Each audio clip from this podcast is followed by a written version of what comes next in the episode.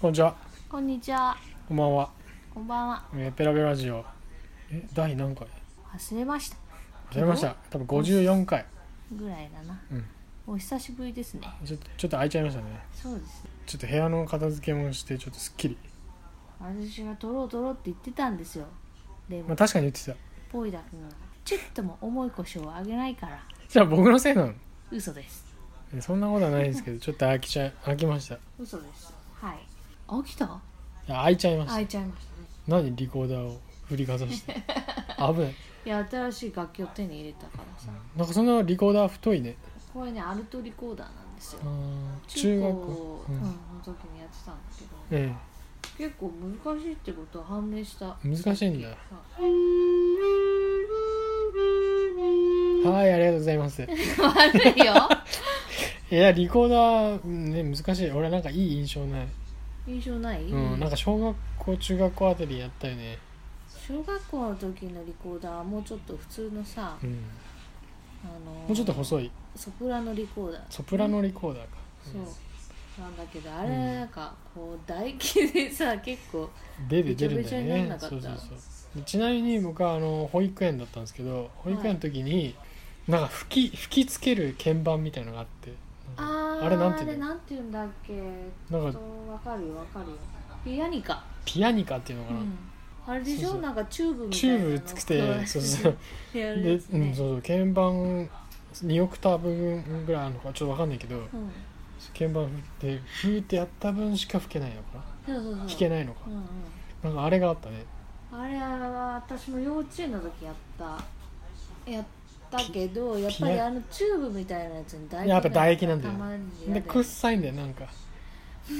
くっさいちなみにさチューブじゃない短いのもなかっもうこんあたあったよねなんか笛みたいなそうそうそれをさそのチューブを直刺し刺するのすとこに刺してそう直刺しそう後ろのベルトに手通してこうやってこいたのあーそれはじゃあなんかその、えーなんだアコーディオンみたいな感じにあそうなそうるってそこうどとっ体ち裁はもできる、えー、それではやってないの多分鍵盤見えなくて、うん、余計混乱するから多分チューブでやったでもチューブが臭いっていうあれまたやりたいないや僕 はいいな 決裂あそううんまあまあまあ機会があればねうん機会があればいいですけどそんなの思い思い出しました今、なるほどうんまあそんなこんなではいあの前回話してた ZOZO スーツ ZOZO スーツ注ね文しました、注文したんですよしたんですねあのー白いワイシャツをね、ええオーダーメイドーで注文オーダーメイドで注文したんですよ、うんピッあなたあなたのあなたサイズみたいなやつえうんででそのいっぱいいっぱいっていうかその選べたはいいけど、うんで入荷待ちうんもうだいぶ経ちますねあれ結構あの放送の後すぐぐらいに頼んでたよねそうそうそうだけど前回クラスやっぱりかかるねそうかかるみたいねうん、 3週ぐらいはもう経ってると思うからうん、やっぱりあれだ人気なんだ人気なのかオーダーメイドだからちうょっんと時間作るのか探してんのかちょっと時間かかってるねうんちょっともうちょっと早いといいのにねそうだね殺到してんじゃないどうしてんのかなだからなんか ZOZO, ZOZO スーツのそのなんだ ZOZO っていう会社はこの前 NHK の出てましたけど特集されてましたねそうですねなんか新しげなそうそうそう今時な今時な感じでし感たじねですね、えースーツ楽しみスーツじゃないやスーツじゃないワイシャツねワイシャツうんちょっとワ楽イしシャみツ楽しみまだあ、届いたらまたねちゃんとうん報告しようと思うんですけどぴったりかどうかねそうそうそうな最近ハマっていることあるっていう聞いたんですけどちょっとネットフリックスでう「ドラゴンボール」をねん、うん、ちょっと久々見てしまってあのすごいねネットフリックスって「ドラゴンボール」も見れんだそうそうアニメのね「んドラゴンボール」もあったんですよ結構初期から見れ一番最初から見るんのでへえ一番最初はもういいやと一番最初楽しいのね一番最初ってなんかね結構牧歌的な感じでしょボッカ牧歌ボッカ牧場の歌って牧場の歌っていうか牧歌的なまあのんきなっていうあ感じーあ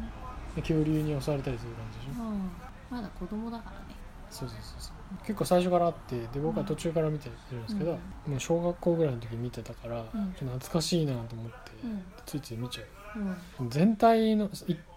あの小学校の時とかにうん小学校の時に見ていたのがうん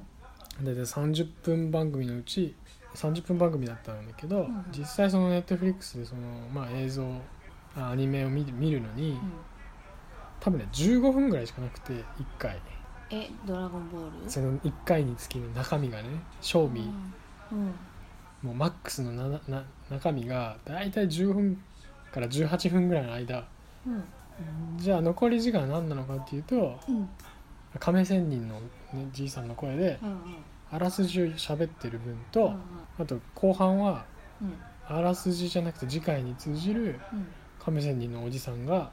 ちょっと喋る分と、うんでさらに上前と後はそのオープニング曲とうんエンディング曲なんですよ、あと隙間はうんなんかこういがみ合ってる状況みたいな みたいなうん「クソ!」とか言ってなんか私を見てたよちっちゃい頃あの兄がいるんでねあドーラゴンボール派だったんですよはいはいはいでその時は特になんかどうなっちゃうのどうなっちゃうのみたいなあともうちょっとで終わっちゃうよ何もやらないまま終わるのかぐらいには思ってたけど今見たらどうなんですか、まあ、せ静止画ではな動いてはいるけど、うんなんかこう風が吹いてるみたいなさあそういうのはあるけどもう基本的にあの漫画としてのコマンは1個で済む、あうんそうな全んか然こううまく言えない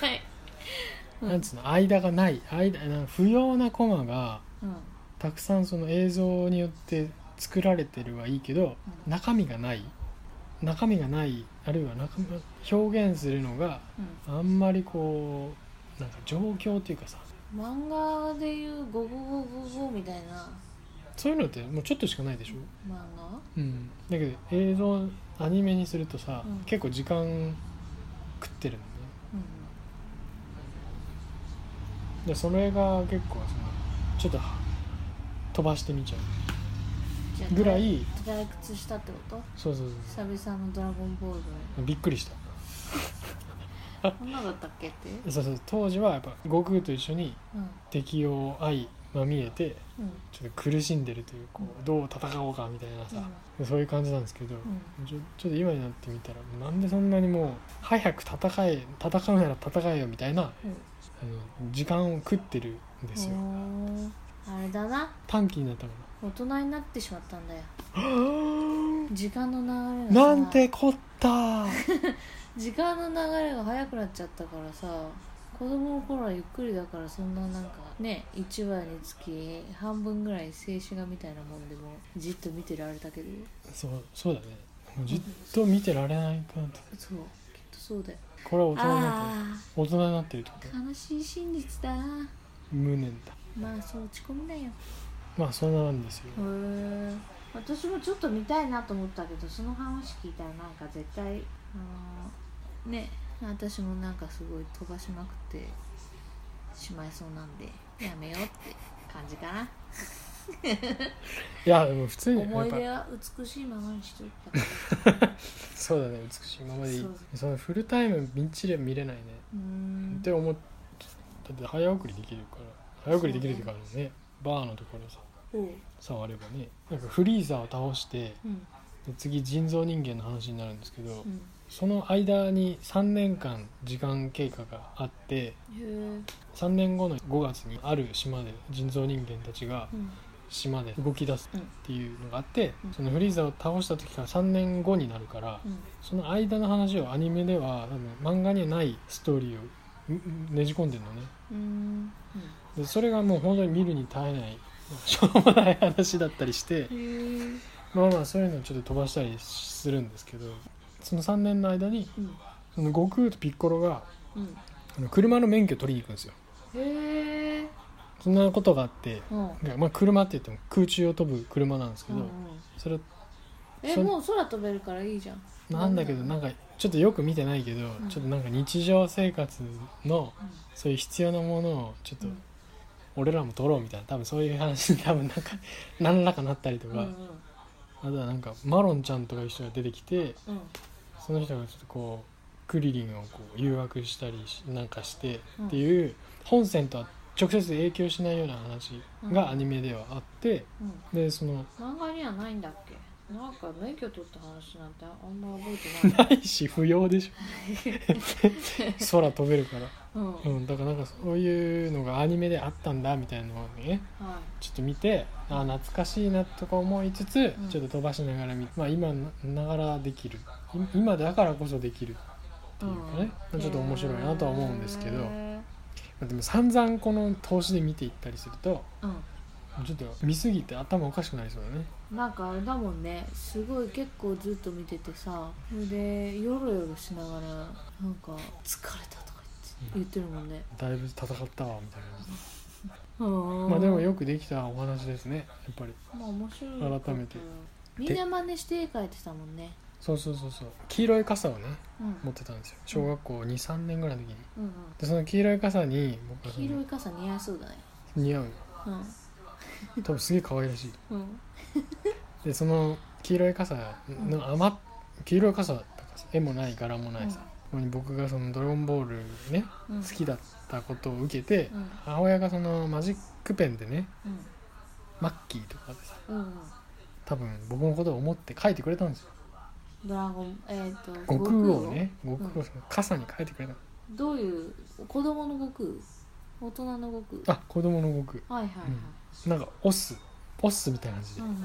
もう顔顔と首ぐらいまでのねうんうんダーッと母親が書いてくれたんですけど、うそれがお思った以上になんか に下手うまいみたいな感じで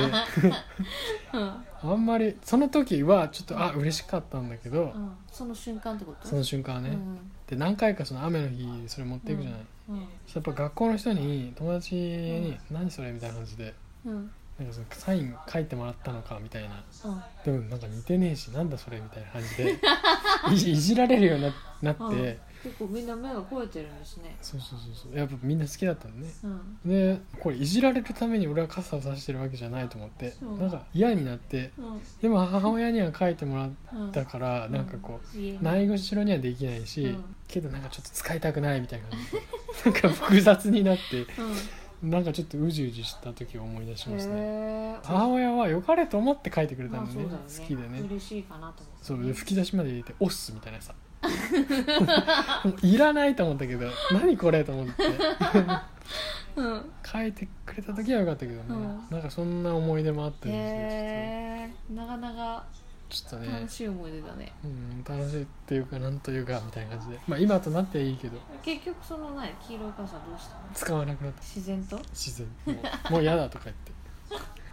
へえもうなんかね独特子供独特のあれだよねそうそうそやっぱりみんなよく見てるから目が肥えてるううんそんな感じですかねネットフリックスの話を思い出し話しましたまあちょっとお天気がいまいちですけどね、うんそうだねなんか梅雨明けしたらしいけどううんん結構あの痛いでしょちょっとやめ てよ